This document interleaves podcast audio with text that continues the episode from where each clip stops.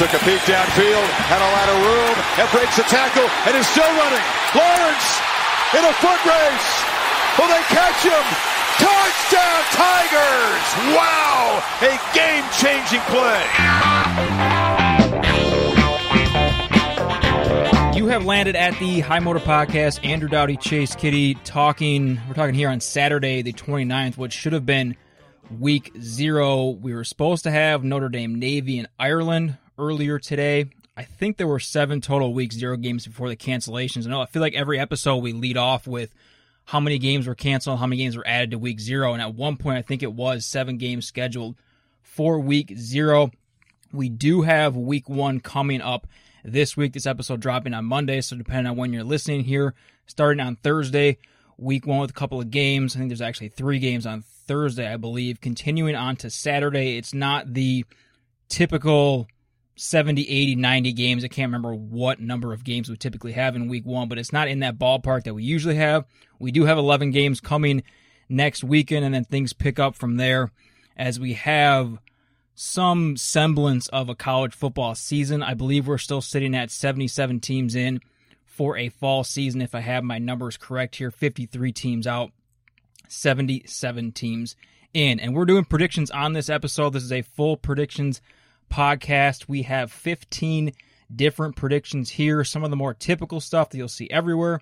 We're going to start there and then get into some fun random ones. Before we do that, sir, let me ask you, where's your head at right now? I mean, we, we've talked about at length how we feel about this season, what we want from this season, what we need to have a real college football season. And you seem to be embracing the unconventional madness chaos that this season will probably bring us more so than I am. Because uh, under normal circumstances, we were just talking about this before we hopped on. Under normal circumstances, here we're talking week zero. Today, I wouldn't even be able to concentrate because I'd be so fired up about week zero and looking ahead to week one. When we have this typically massive schedule of games, we don't have that. Where is your head at with college football right now? I'm excited. It's obviously different and you I think you feel that difference. I, am the same way as you. Like week zero, I, I, wouldn't have even like just clear my calendar today. I'm not doing anything. We wouldn't be talking today. We'd be talking tomorrow no, we morning. We talking about talk tomorrow zero. or yesterday. We wouldn't be doing this today. Right. No way. Right. But it is what it is. Like I'm, I'm going to go watch Central Arkansas and Austin Peay. Even though it, it sounds like, I mean, you guys will probably know way more if you were dialed into this game by the time this episode drops. But it sounds like they're going to be missing some players, maybe. Uh, and, and, obviously, that's probably going to be sort of par for the course going forward this year. I'm excited, but it's it's definitely a, a more muted excitement where you know it's just a, it's just going to be different this year. It's just going to feel different. It's going to be a little off. It's still going to be football, but it's not going to be the same. So it's an excitement, but I think it's a muted one. Yeah, I think I'm in that same ballpark, maybe a little bit less. Like I don't have. I was taking a walk earlier today, listening to a podcast under normal circumstances, the morning of week zero, all I would be thinking about on that walk was week zero and college football coming out, what games were happening over the next few weeks.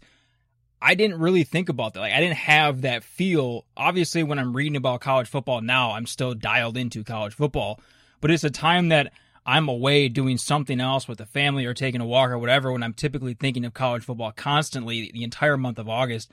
I don't have that. And even though I'm appreciative that we have some college football, not having like that internal buzz, it kind of sucks, doesn't it?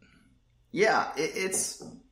And, and there have been days where I don't even know what to do with it. Like where where I know I'm supposed to feel excited, but it's just not really there. And I can't tell how much of it is just everything that's going on, how much of it is just the daily everybody arguing about everything all the time. And that kind of if, if you're on social media enough if you're around it enough that kind of bleeds into your mindset and and messes with your your happiness i think a little bit.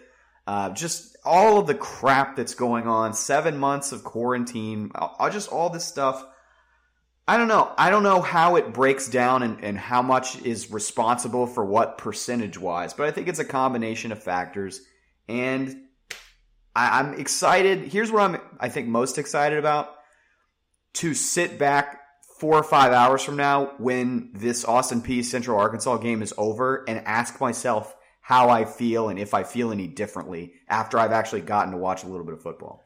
Yeah, I think you hit the nail on your head there. And I wrote about this uh, a few weeks ago on herosports.com that I think a lot of us aren't comfortable with the college football season because we don't know how to evaluate it. We don't know how to approach this. It's almost like I think the example I used in there, like going back to 1990, Colorado's fifth down game, they did not deserve the national championship that year. They won it. They're in the record books. They have the flyers and banners and all that crap. But they did not win the national championship that year because they had the benefit of the fifth down in the Missouri game. We don't really know how to talk about that because it altered history. And I don't think we know how to we'll see what happens here, like you said, how you feel after the game. But as of right now, I don't think we understand how to talk about and how to evaluate college football this year. And that makes us extremely uncomfortable because I've said before, I think we've passed the threshold of having this be a real college football season. We're going to have 77 teams. We're going to have hundreds of games. It seems like we're going to have a full playoff. We're going to have dozens of bowl games. We're going to have all of the stuff that technically makes a college football season numbers wise, but I think that we've crossed the line where this isn't a real college football season. Therefore, I don't I don't know how comfortable I am even if Alabama or Clemson or whoever were to have won the national championship under normal circumstances this season and that same team wins the national championship under bizarre circumstances this year, I still don't know how I feel about it. And I agree with people that have come out and said this is probably an asterisk season and it makes us really uncomfortable not to understand how to fairly evaluate something like that. Yeah, and that's without even acknowledging the idea that we might get four or five weeks into the season and then something completely weird happens. There, we, you know, nobody's comfortable continuing the season, or the cases spike, or just something changes that we can't even think of. So that that's without even acknowledging that. I, I think I'm just going to have to see a couple weeks of it in September and see how I feel. All right, let's do some predictions here. Like I said, we have 15, so we're going to burn through these pretty quickly. Each of us will give our prediction for each one. We're going to start with some of the basic stuff divisional champs, conference champs, playoff stuff, and then get into some fun ones. We're not going to spend a whole lot of time on each one, but let's get this fired up here. Staying, let's go with the SEC West champion. I have Alabama. They're number two in my national rankings. Uh, just uh, they were just behind Ohio State, or excuse me, just ahead of Ohio State. Ohio State not playing. They're behind Clemson. I have no concerns with the new quarterback there. Even without Ruggs and Jeudy, no concern with that offense under Steve Sarkisian. Offensive line is loaded. Front seven on the defense is loaded. I'm going to go Bama for the SEC West. What do you got? Uh, same thing. Alabama. For me, it's about the schedule. The SEC, I think, is going to be really, really good this year. I think there's going to be a lot of teams. There's going to be a lot of tough games in there, and Alabama has the most favorable schedule, period. So give me the schedule. Give me a nice offensive line, kind of back to uh, more old school Saban teams from eight or 10 years ago. Run the ball, control the clock, get out of there with the win. Who do you have in the East? Florida. What did that come down to you between? So I, I have Georgia as the best team in the East, and I'll probably pick them over Florida when they play in Jacksonville. But I have to agree with you and pick Florida because of that schedule, as, yes. as you just noted. They miss Auburn, they miss Alabama. Georgia has Bama. They also have LSU. So depending on what you think of, I know what you think of LSU this season, but depending on your listen, our listeners here, what you think of LSU versus Auburn this year, I think LSU is slightly better. Yeah, even with a win over Florida and Jacksonville, I'm going to take Florida to to win out elsewhere and win the East. So how did you balance that? Because I think Georgia is probably the better team. I like Georgia's talent more. I like Georgia's depth more. But I like how the schedule sets up. Even if Florida loses that game, I'm going to take the the balance, um, tipping it in favor of Florida because of that schedule. Uh, yeah, absolutely everything you just said. I think Georgia's the better team and we can maybe circle around to that here in a minute uh, on some additional thoughts on Georgia. But when you look at their schedule, they got to play Auburn, they got to play Alabama, they got to play Tennessee. They play all three of those games right in a row: Auburn, Tennessee, Georgia, uh, Auburn, Tennessee, Alabama. That's a tough go. And then you've got Florida uh, in Jacksonville in November. I mean, it's just there's too many potential losses on the schedule for me to think that they have a mathematically advantageous path to the SEC East Championship. I also think that South Carolina game last year, it, I, I still like Kirby Smart quite a bit. I liked him going into last year. I like him quite a bit going into this year. That South Carolina game, how ugly that game was, I think it kind of changed me. And I don't know if this is fair or not. It kind of changed me for, for Georgia. I'm not as confident that they. I mean, you, you mentioned and we both mentioned all these games that they have to play and they're going to be tough games. I'm not that confident that they can avoid another stumble. And I think we're going to see a lot of things this year that we wouldn't normally see uh, with the circumstances of players sitting out, players testing positive, maybe players opting out. But I think even under normal circumstances, I've lost a little bit of trust. And even though it was just one game, I don't know that I'm that confident even saying that Georgia can avoid those type of uh, losses. What what why are you a little bit higher, I guess, on Georgia than Florida on the field? Uh, I think I probably like Kirby Smart maybe a little bit more than Dan Mullen. I think that might be a little bit part of it. I think part of it is, and, and I think this is a bias that a lot of us have. We've seen it with Georgia, right? We've seen when it's right, what they can do and how far they can go and how close they've come to a national championship. So I think part of it is I'm just willing to give them maybe a little bit more the benefit of the doubt. But I think both rosters have playmakers and, and have the potential in terms of talent on the roster to compete for a playoff berth this year.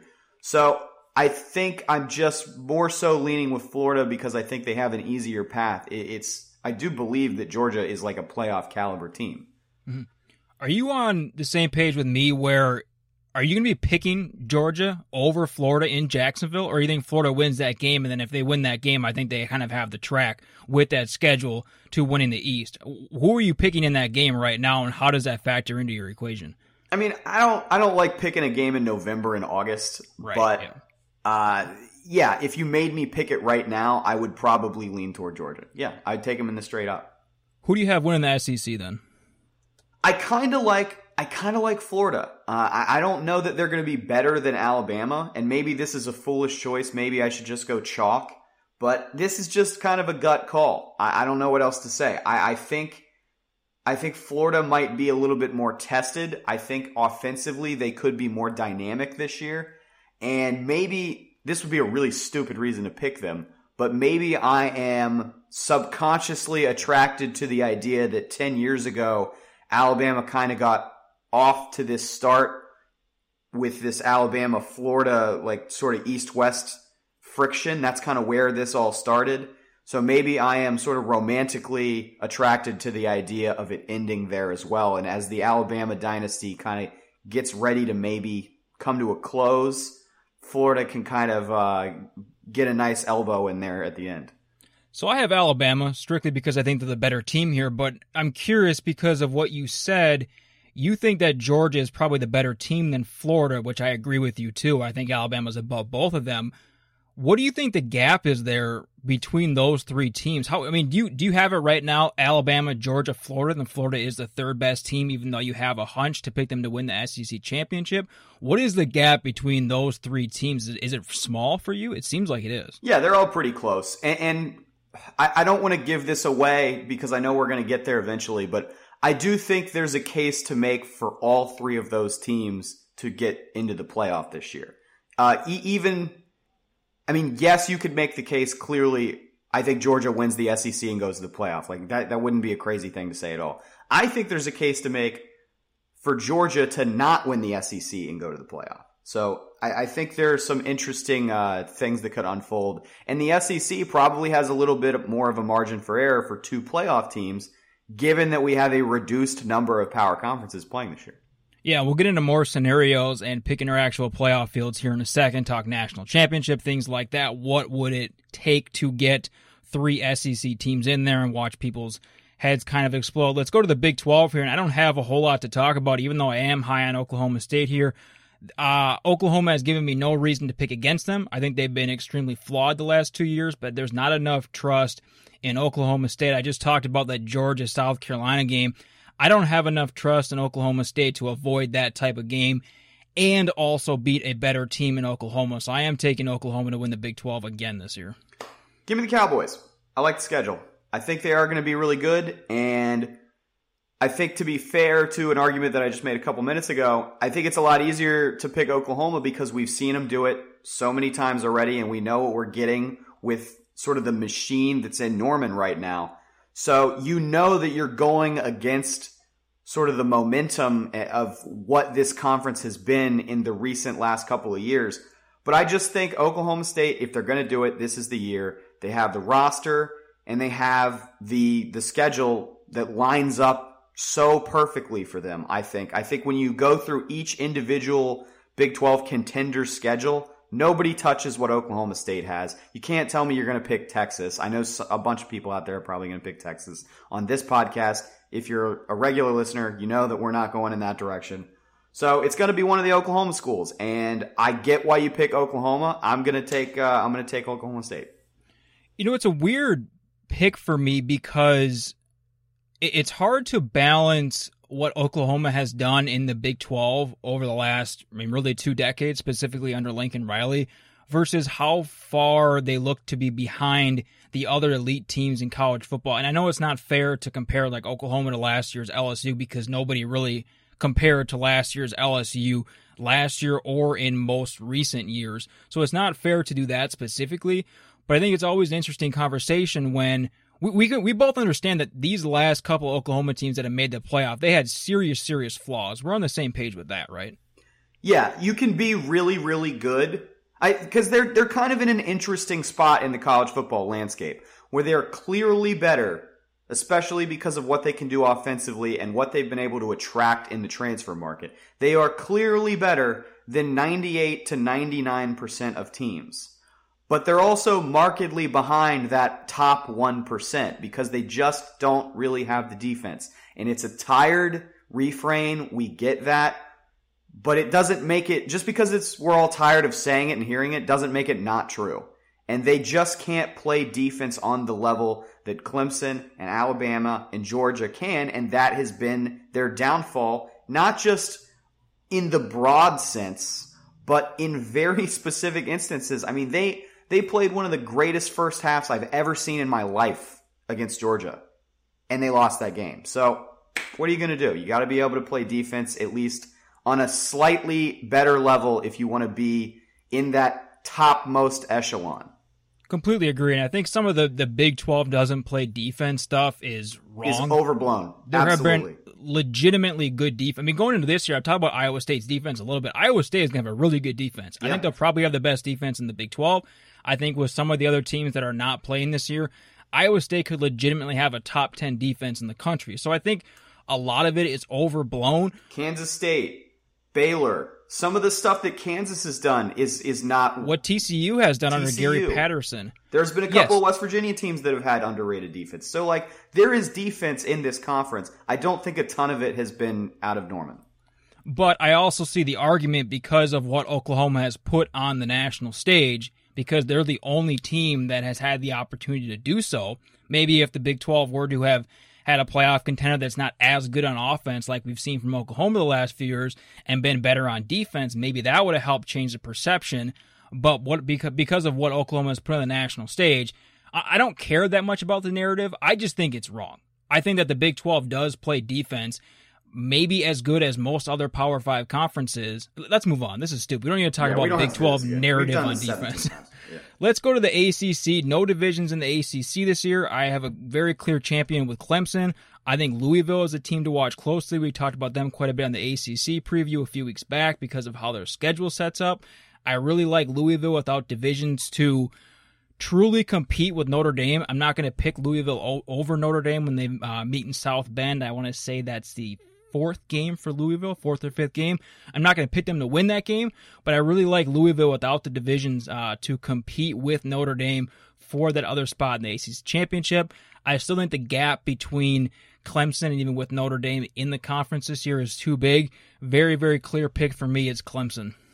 Uh, I agree. Uh, I don't know how you pick anybody else. I get that Notre Dame's coming into the conference and they're a preseason top 10 team, but you can't pick Notre Dame over Clemson. That's just stupid. So it's Clemson. Let's get into the playoffs. So I have, I do have Clemson, Alabama, um, as Oklahoma Big 12 champions. I think that they'll be in there. And then for me, this is between Notre Dame and Florida. And I'm going to take Florida because I have Notre Dame losing to Clemson uh, by a noticeable margin, at least two or three touchdowns there if you're high on like North Carolina this year, I don't think there's enough meat on that schedule, even if you are high on North Carolina for Notre Dame to get in. So for me, it's Clemson, Alabama, Oklahoma in that order.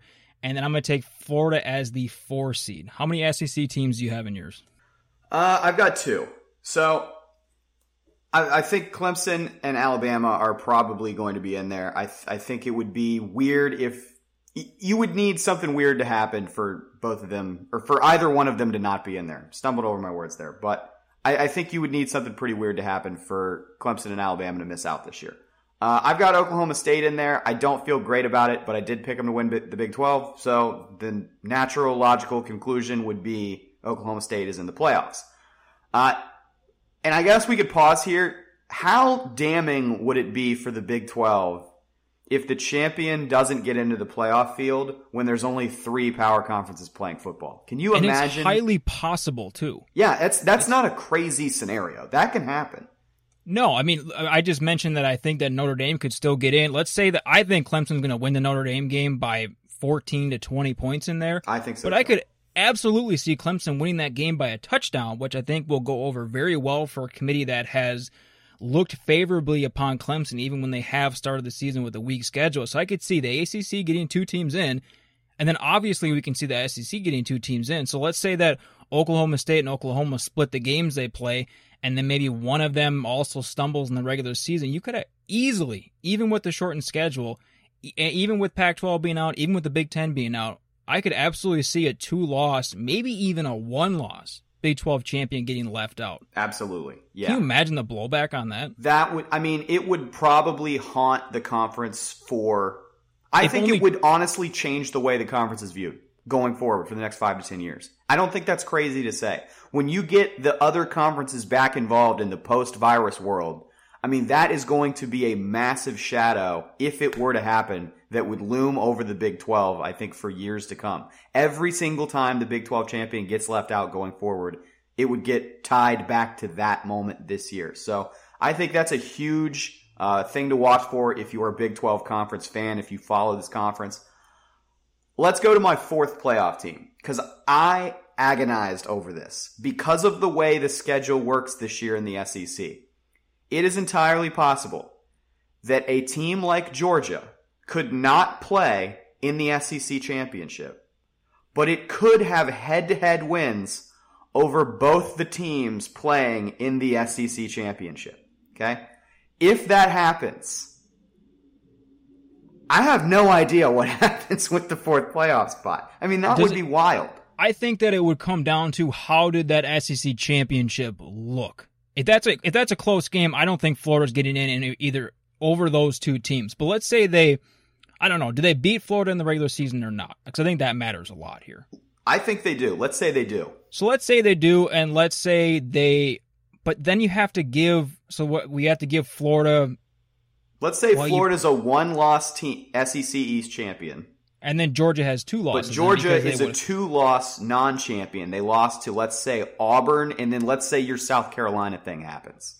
I think they're out then. I think if South Carolina, I'm not that high on South Carolina, so I think That's, that's, a good pretty- point. If they lose to a South pretty- Carolina, it would be it would be tough to come me. back from that. Let's say Yeah, they I lost think- to a better team. I think that the easier scenario would be if you had two one-loss teams coming out of the East, presumably Florida and Georgia, um, and then you know whoever gets the the tiebreaker there, whoever won the regular season game, and then you have a close uh, SEC championship game, or I, I could see it either way. I could see a close SEC championship game, and the loser of Florida Georgia is still getting in over the S or the the East champion, or I could see a blowout and the same thing happening.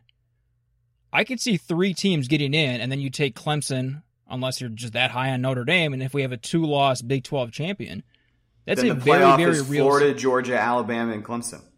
Yeah, I mean, it's a very real. scen- I'm running through this again in my head. It's a very real scenario that you could have only two conferences represented. I know we can talk about G5 a little bit. I don't think this. We we talked about this a couple of weeks ago. If there was a year, this is probably the year for the G5 to do it. I'm just not confident with that schedule.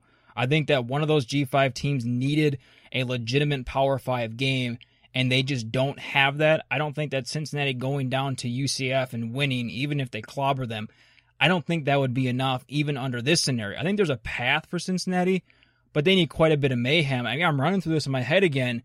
We could have a two loss Big 12 champion, but the problem there is I don't think that could be the case. I think that team would get in over the non-divisional SEC champion. So I don't think you could have that and then three teams from get in from the SEC because I think the Big 12 champion will get in over the non-divisional SEC champion and then the ACC. So in that scenario, you would still have Oklahoma or Oklahoma State, the two teams from the SEC, and the uh, Clemson presumably from the ACC. It's all kind of wild, yeah. Georgia. national? The thing about Georgia, to circle back to them, I mean, listen to the games they play: Auburn, Tennessee, Alabama, Kentucky, Florida, all right in a row. That's all in a row. Okay, so it's not unreasonable to think that they could be a two-loss team that still has more like top 25, top 20 wins than a Big 12 champion or an ACC champion or an ACC non-champion or, or whatever you want to call it, right? Because I, I think we all know nobody's getting in from the SEC as a non-champion over Clemson. That's not going to happen.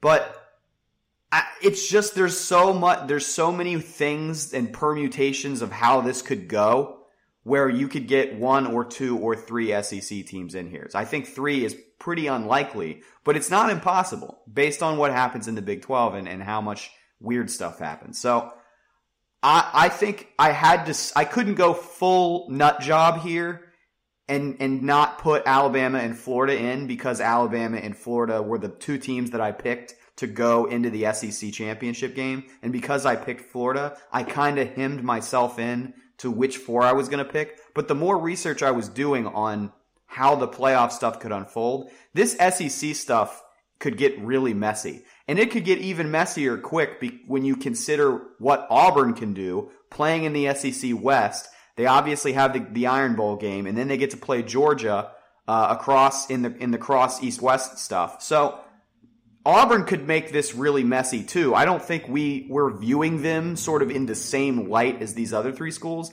but they are probably going to be a top 10, top 15 type of team. They'll probably do the same thing that Auburn's done a lot this last decade, which is we know how good of a team they are, but they're like a three loss team, even though they, they're still ranked 11th, you know? So they could be the ones that really mess stuff up for somebody like kind of happened last year. Uh, they could be in the mix. We just don't know. It, it's going to be a really good SEC this year, and you know it could kind of fall one of several different ways. Moving on to the national championship, this is a borderline coin flip for me. I have a hard time seeing the the real argument for anyone but Clemson or Alabama winning the title this year. I do think it'll be them in the semifinals, being the one and the two seeds, winning those games. Right now, I see Clemson as the better team by a slim margin, so I will take Clemson to win it all this year. I will too, because more than any of these other teams, I know what I have with Clemson this year. I know what I'm getting with Trevor Lawrence. I know they're going to probably be there at the end, and other I, I trust in them the most. And in a year that's going to be just extra all kinds of weird, give me the thing that I trust the most at the beginning. Let's move on to G5 New Year's 6. And I don't know if we're going to talk about this that much because we just did the G5 preview episode about a week ago here. I think it's Cincinnati. I made that very clear. I think they're the best G5 team, even though I prefer UCF's schedule. They get Cincinnati at home. I'm talking about UCF here. They get Cincinnati at home. They do visit Memphis, whereas Cincinnati gets them at home. We'll see I mean, how much home and away actually means this year. Cincinnati also goes to SMU, whereas UCF misses SMU completely. I don't think that scheduling gap is enough to make up for the on the field gap as I see it. So I'm going to take Cincinnati in the New Year's Six from the G5. I'm also taking Cincinnati. I don't know how you make a case for anybody other than Cincinnati or UCF. Uh, you're right to point out the scheduling thing. Uh, I'm curious to see how the Army game that Cincinnati still looks to have on the schedule right now uh, I'm curious how that shakes out and, and if that impacts their ability to make an extra move, or if they lose that game, does that give UCF an edge? Uh, I, I, think Cincinnati's the move because I think they're the best team. So, All right, let's move into some random stuff here. We're going to talk uh, Heisman Trophy, not Heisman Trophy winner. Let's pull a dark horse. Trevor Lawrence is the heavy, heavy favorite. I mean, I just pull up the odds again here, plus yeah. 200 odds Basically even money in, in a lot I, I, don't know if I can remember a Heisman candidate that was that high now that you have taken Justin Fields out of the equation. I'm sure we could find something historically, but that is extremely high. Like you said, almost even money. Spencer Rattler, not right behind him, but he is behind him, plus 900. And then you kind of get into a whole mess of D'Eriq King, Myles Brennan, Sam Ehlinger, uh, Jamie Newman, Mac Jones, Chuba Hubbard, Ian Book, a whole bunch of those guys. But we're going to pull uh, a dark horse from these lists, or maybe you want to grab it from even farther down somewhere. Who do you think could come up and actually contend for? I don't want to say win the Heisman here, but who do you think could come up and actually contend for a Heisman finalist spot that not many people are talking about seriously? Well, I think Ian Book is an interesting choice. I think he's worth mentioning, but I actually went a little bit farther down the list. I have two names here, one of which is Spencer Sanders at Oklahoma State. Uh, I think just we, we know what the Heisman looks like right now. It is a quarterback that is relatively unexpected coming into the year and puts up big numbers and wins big games. They shine in big moments, they capture the spotlight, and they don't lose too much. You can lose a couple of games and still win the Heisman, but you're generally going to be a quarterback on a good team. So for me, that's Spencer Sanders, excuse me, Spencer Sanders, and that's Kellen Mond. I think those two guys are two names to watch. They're probably not going to win the national championship, but they're also going to be in some high profile games. We know what it looks like. There is precedent for a Texas A&M quarterback to win the Heisman. So that's the those are the two guys that I want to look at at potentially making a move. Yeah, I have Sanders too. And I don't think this is like a deep, deep, deep dark horse, but I think it's still dark horse enough.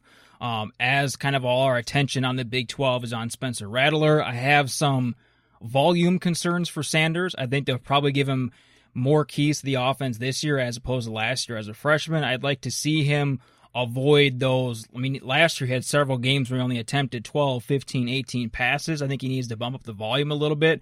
I think it's going to be both hard and also an asset to have Hubbard uh, in the national spotlight. I think some of that might get pushed onto Sanders if he has a big game and Hubbard maybe only goes for 80 or 90 yards, but I still think it's going to be hard to bump Hubbard out of that spotlight, but that is why Sanders is a dark horse here and not among those five or ten frontrunners. We're going to briefly talk about hot seat, and we have no idea what the hot seat is going to look like this year. You said, I think, a week ago that you wouldn't be surprised if zero coaches got fired this year. Uh, I think you were talking about specifically G5, but as we were going through our P5 conference previews, it was really hard to pick out clear coaches that could be on the hot seat in a normal year, and this is definitely not a normal year. We don't know how universities are going to respond to their financial crisis, but I still want to ask you here one coach that you're most confident will be fired after this year. Yeah, this was tough, and I had to do a lot of research to find somebody I was pretty confident on. How about Doug Martin at New Mexico State? That's where I went. Yeah, I think I'm kind of in the same boat with it. I looked at Martin. First of all, I think Steve Addazio, I'm probably the most confident will get fired, but I don't think that that's kind of a because, different conversation. Yeah, I mean that's that's an off the field conversation. And if these things that are coming out are true, he will be fired. We still don't know what is true and what is not true, but I think that's the one I'm most confident with. I went down the same road you did and looked at a really really hard place to win. I think New Mexico State is maybe the hardest job in the country.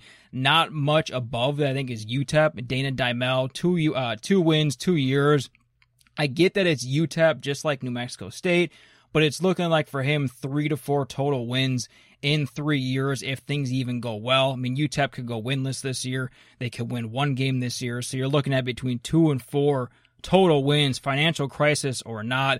I think that's kind of hard to justify to your donors. Six figure buyout, reasonable, even in this environment, you would think. I'd be a little bit more confident if UTEP had new leadership recently and they wanted their own guy. That's why I'm not that confident this would happen. Uh, Jim Senter, though, AD, he hired Dimel right after he was hired at UTEP, so that might mean like an extra year for Dimel, especially still with that buyout not being nothing. Uh, they might want to avoid, I think it's $750,000, $700,000 somewhere in there. I'm fine with saying Doug Martin, too. Um, I like the guy personally. I think he's a great guy, and I hope that he does well at New Mexico State. It's a brutally hard job. And I have a hard time seeing New Mexico State saying, we're going to pay his buyout. I don't have a pull up right in front of me. And then also hire a better coach. I don't know who New Mexico State hires. That's why I'm not as confident. I think UTEP's a little bit of a better job. I mean, who does who does New Mexico State go after?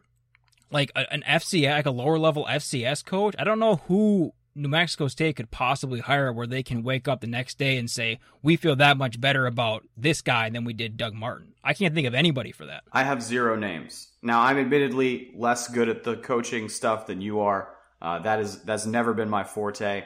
But I, I don't know. I mean, maybe you go completely out of the box. Maybe you try to pull uh, some sort of coordinator from an FCS school or maybe you like uh, more of a retread, like somebody who's toward the end of their coaching line, and you give them uh, a nice meaty contract that you might not give other people to sort of entice them to come to a place where they're probably not going to win a whole lot. I don't know. Uh, that's a tough job to hire for, as you said. Yeah, maybe you hit it. Maybe it is a transition type of hire where you hire somebody, you know, in their mid to late 60s, early 70s, somebody that's going to be there for two or three years they can find the coach and waiting the coordinator. You don't have to pay the buyout to whoever you're hiring. That's at the tail end of their career. Maybe that's the direction they go. But yeah, I mean, brutally hard job in Las Cruces, a brutally hard job in El Paso. It's really hard. Normally, going into a year, we can probably pluck out a dozen guys where you think are probably on their last breath, and it's very, very difficult uh, this year. Let's talk about uh, September here. Biggest early season overreaction. I'm to I don't want to say I'm copying out of this, but I have more of a, a general thought here in that I think people are going to treat the results that we see all year, especially early in the season, the same this year as versus a normal year. I mean, this is not a normal year. This is not normal circumstance. I think everybody gets that, but I still I think if a team starts like one and four or 0 and three, especially with fewer teams that the spotlight is on, when you're wiping out 40% of Power Five conferences, you're wiping out Boise State. You're wiping out a lot of teams that people pay a lot of attention to. I think if a team starts 0 3 or 1 4, the spotlight's going to be on them a little bit more, even though I don't know if that's fair. I think we're going to see tons and tons of hot seat conversation, like which I'm all for. I love the reckless speculation for coaches, but I feel like this year I'm going to be giving out more benefit of the doubt than I normally would. So my overreaction for the early seasons, I don't think that when people react to a one in three or a one in four start, I don't know if that's going to be fair to coaches and fair to programs. Yeah, that's a great call by you. It's something we talked a little bit about uh, a few episodes ago. Those easy wins are not they're, they're not as many of them baked into the September schedule for most teams this year. So you might have like the the 60th best team who is a, a very much a middle of the road sort of bottom half of their conference in a P5 conference type of team. They're four and two in the middle of October because they beat up on crappy teams in September in their non-conference schedule. They're not going to have those those three extra wins. So instead of being four and two, they're one and two. And all of a sudden, people in the media, fans are going, "What is going on with our team this year? Why do we have such a bad record? So that's a great call by you. Well, you can see it too, where it's like this is their first one and four start since 1978. I, I just that that wipe out everything this year. Wipe out the top. I mean, none of this historical stuff matters. I mean, you have all these records like they have five straight 10 win seasons. Well, they're only playing 10 games this year, therefore that shouldn't matter. Or they've appeared in the. They, this is their first appearance in the AP top 25. Well, you have 53 teams out of contention for the AP top 20. Like, those things just don't matter this year. I wish we would wipe it out but we're not going to. It's all going to go in the record books the same, and I don't think that's fair to anybody. I agree. I went for some more specific uh, examples. So, like, I was looking at, for example, I looked at Notre Dame's early schedule. And Notre Dame, who is already marked as sort of this top 10, top 12 type of team, they're going to open the season with games against Duke and South Florida. So I imagine that Notre Dame is probably going to be going into October undefeated. And you can imagine right now, like the segments on College Football Live or whatever about, well, you know, the ACC a lot tougher this year with the addition of Notre Dame still undefeated, like that kind of thing. That's absolutely going to be happening. That there's, it's just a mortal lock that that conversation is going to happen about a month from now. Another one I wrote down. Uh, so we something we've talked about on this podcast before, especially me. We just love a reigning national champion, even if they're clearly not as good as they were last year. Just with the Toronto Raptors in the NBA right now. Toronto's had a nice little run, and they are, I think, better than everybody thought they were going to be since Kawhi Leonard left. But you can't tell me they're like one of the best two or three teams in the NBA this year. But they're the reigning champs, so you got. Well, it's like the one guy them. that voted LSU first in the AP poll. Right, I You got to don't know vote first till they lose. yeah, I'm not like I can't say this with 100% certainty, but I bet that guy or girl voted for that uh, for LSU as a first team because they were the reigning national champions. Right. Like if you believe LSU is a top team in college football this year, fine. I don't think they are. I don't even think there's an argument for it. But if you want to argue that, go for it.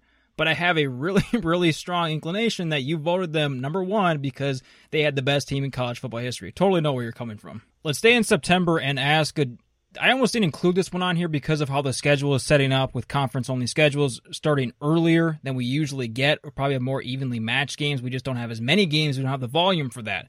That being said, what is your biggest September upset this year? Definitely had to do a lot of research for this because the games just aren't really there. There's not a ton of compelling potential upsets. I think there's going to be a lot of bad football games, especially early in September Yeah. with the games that we do have. But I regret to inform you, Andrew Doughty, that the game I have selected as my biggest September upset here, Coastal Carolina over your Kansas Jayhawks. Is it an upset though? It happened last year. It's Do you think Coastal Carolina is going to be favored to win in Lawrence? No, but I think this game was supposed to be played in South Carolina. I think that they might have been favored, or KU might have been a very, very slight favorite in that game. I think that Kansas is a better team, but they were the better team last year, and they still lost this game. I think it would be a minor upset, huge upset after last year. I don't know. Clearly, that wasn't the KU team that we saw the rest of the year, but I don't know if I'm gonna. You know what? Let's actually talk about a real upset here. I got a few for you.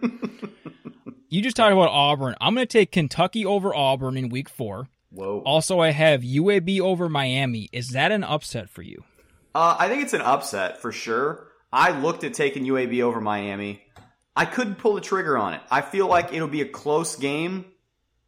I still think Miami wins that game. I Even though think I if it- think UAB is kind of a, you know, they're they're scrappy. I think they're going to be a live dog for sure. I think if UAB wins that game, it's not a massive, massive upset, but I think it will be perceived as a huge upset, even though somehow people still don't grasp how good UAB has been the last couple of years. I think it'll be like a minor upset. I think that Miami will probably be what seven to ten point favorite, so it's a significant upset, but I don't think it would be as big as people think it would be. Right? Yeah, I see Miami being like a some. I don't know if they'll be six and a half or nine and a half, but I think it'll be one of those two numbers, and I think books are going to be begging you to take Miami. So I'm going to take UAB in that game. I'm Me going to too. take Kentucky over Auburn in week four. I just don't trust Auburn. I still don't know what to make of the, of the Bama win from last year. I think Bo Nix did enough to show that they have a future long term starter at quarterback. I don't know if he was as good as widely thought. So I think that Kentucky wins that one. So I have UAB over Miami, Kentucky over Auburn. I've been going back and forth on this third one quite a bit the last few weeks. I'm going to pull the trigger on it and say Louisiana beats Iowa State and Billy Napier turns some major heads where I don't know if there's going to be an opening for him this year. He was rumored to be in contention for that Baylor job last year, but I think Louisiana does win in Ames.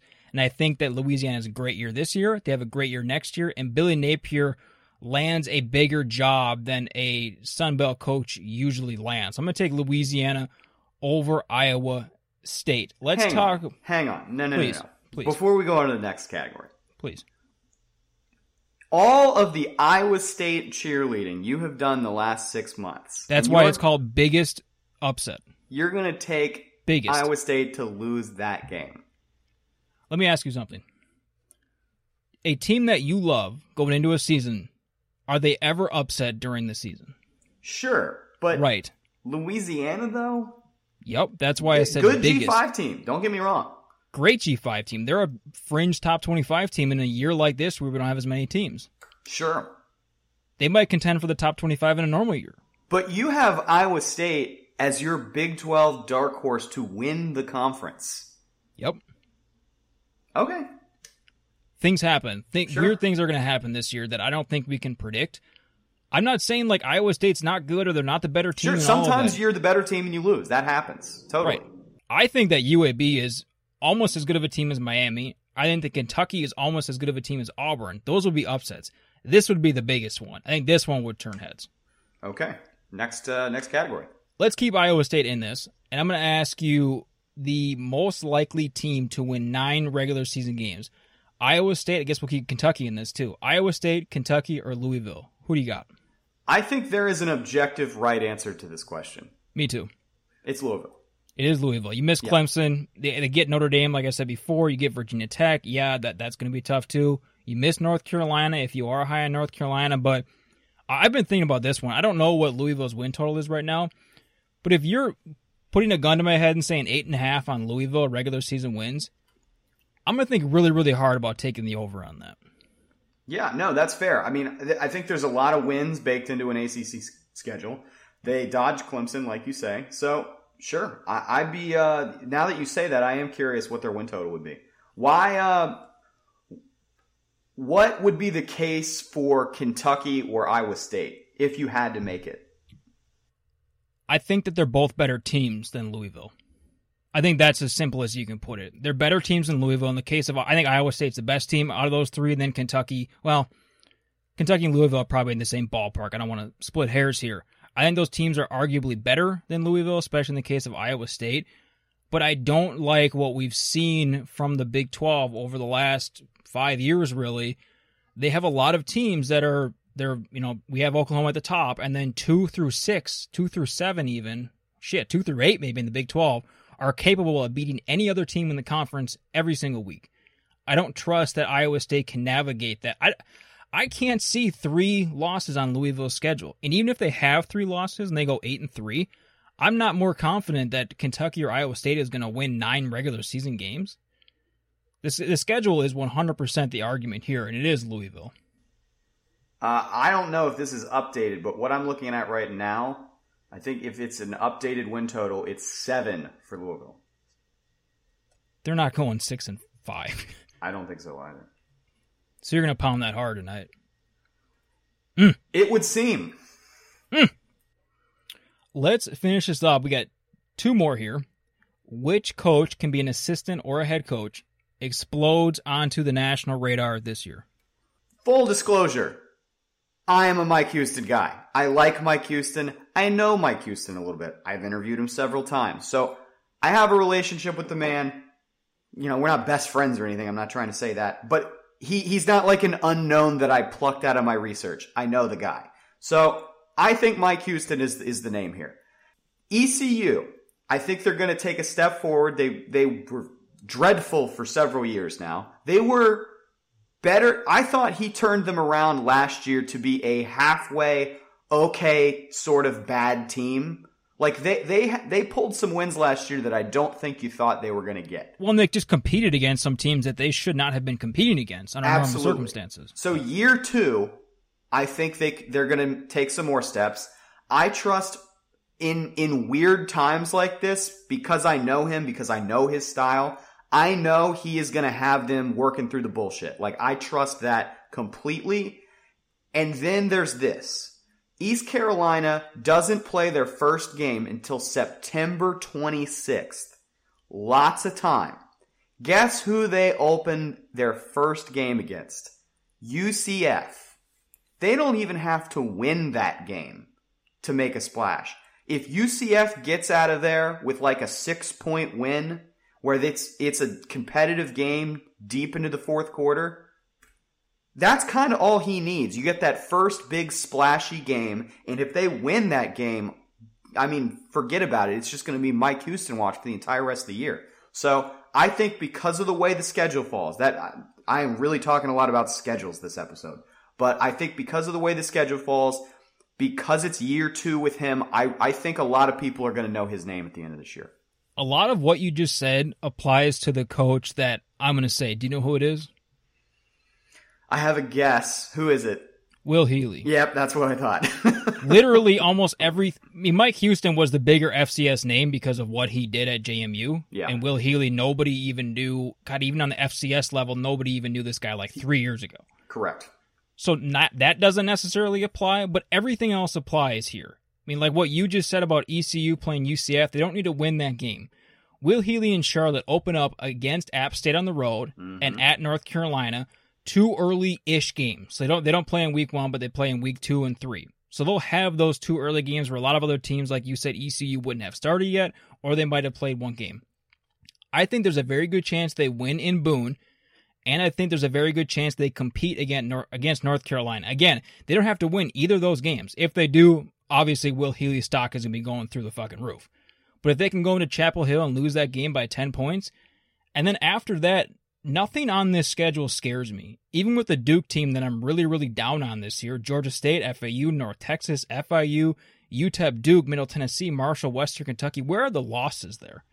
Yeah, they, they've got the potential for a nice record and some marquee wins. That's a good pull. Yep, and I think even after Will Healy got a pretty good amount of attention for a Charlotte head coach last year, I think this year is when it really explodes. I think the real answer here is probably Billy Napier because if I'm picking them to win at Iowa State, I think, like I said, Billy Napier's stock just just skyrockets. And after next year, maybe he does get one of those big time jobs. But I think that Will Healy is probably a deeper pull, and I think that it, it's really hard to see Charlotte not winning seven, eight, nine, ten games this year, and hopefully competing against App State uh, or North Carolina. Last question we have. We kind of already talked about playoff quite a bit here. How many teams will enter the playoff undefeated? How many teams do you think it's going to be? Two feels like the right answer to me. I don't. It feels like an easy answer. That's not even fun, right? Yeah, it, it feels that's that's a probably a better way to put it. It feels like the easy answer. Because you're taking Clemson and the SEC champion. I don't even know that I whittled it down to this is who I think it's going to be. But I if you said if I told like you that two, two, right if I told you that two teams are going undefeated, you're saying Clemson and SEC champion, right? sure, yeah, I think it's three. I think that Oklahoma, excuse me, I think that Oklahoma goes undefeated. And I think Clemson goes undefeated, and I think Alabama goes undefeated. Obviously, I'm the least confident about Oklahoma there. Yeah. I'm the most confident about Clemson and Alabama. I'm not hmm. even like that high on Oklahoma. In a normal year, I think that seems like you are. I'm I'm not though. I'm not. I think if I had a normal year with Alex Grinch and that defense, I'd feel a little bit better. But after another underwhelming year from that defense, I would have liked a full off season for him to get those new guys in there and reload a little bit to actually have a competent unit this year. I don't see it. But What do I you- also what do you think about Spencer Rattler being like the homegrown guy that steps into the role versus the way that they've managed quarterback the last couple years? going back to what you said at the very start of this show, I don't know how I feel about it. Because, I mean, Spencer Rattler has attempted like 14 career passes or something. Like, we don't know anything. He's at the, he's at number two on Heisman lists because of what Lincoln Riley has done. I have no doubt that Spencer Rattler is probably going to put up big time numbers. He's probably going to throw for 3,500 to 4,000 yards this year. No doubt about that at all. But I actually want to see him beyond garbage time and I think, yeah, I think it's like 11 or 14 career passes. I don't know how I feel about that. I have no doubt that he's going to be good at some point. I don't know if the bar is too unfair for him because of what his predecessors have done. But yeah, I don't I don't know how to feel about. It. Where are you with him? Uh, I'm I'm probably a little lower just because I want to see it, and, and I you know I love Lincoln Riley, and obviously he's going to put him in a position to be really really successful. But I do think it's going to be a little different this year than having a totally established guy who we already know is good come in and then have jet fuel poured on their game like we know Lincoln Riley can do.